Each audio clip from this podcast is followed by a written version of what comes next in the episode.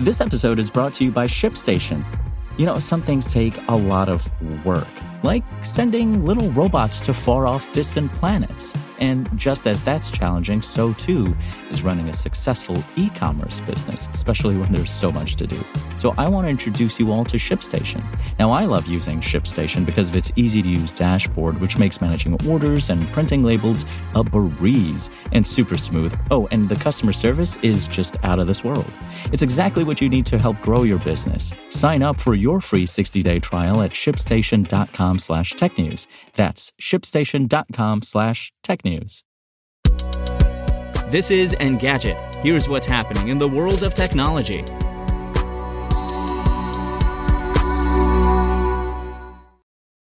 Today is November 30th. Exactly 50 years ago today, Atari released Pong. It wasn't the first game ever created, nor the original take on virtual table tennis, a fact that would eventually lead to two decades of lawsuits. But in Pong, the early video game industry was born. Released in 1972, Atari sold more than 8,000 Pong arcade cabinets. A few years later, the home version of Pong would become an instant success, with Sears selling about 150,000 units of the console you needed to play the game. Those are modest sales numbers by 2022 standards, but the success of Pong and Home Pong gave Atari the resources and expertise needed to create the Atari 2600.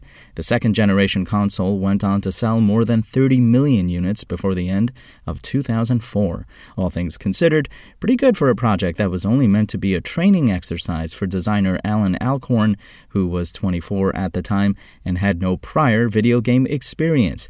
And if not for Pong, Nintendo would not exist, and a young Steve Jobs and Steve Wozniak may not have gone on to create Apple.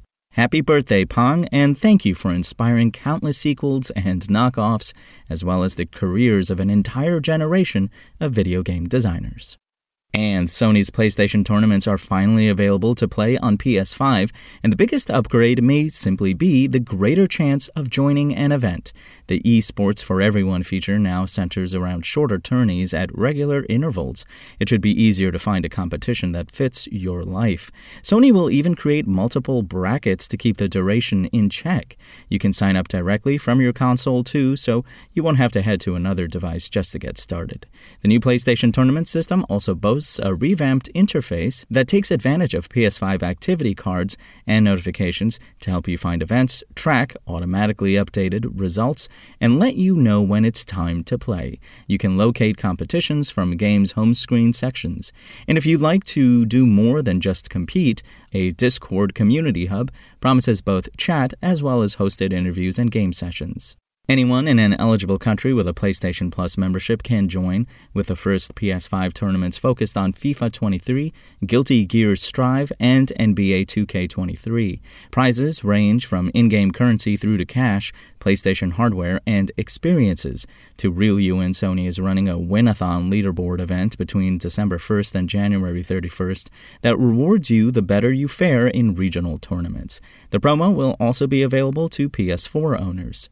As with Microsoft's Xbox Live tournaments, the PlayStation esports offering is meant to keep you engaged and spending money. You might be more likely to buy the latest sports title if you know you can win real world rewards. Even so, the PS5 expansion might be helpful by making esports more accessible to current gen console owners. If you want to catch the latest tech news as it's happening, check out Engadget.com or tune in again every weekday.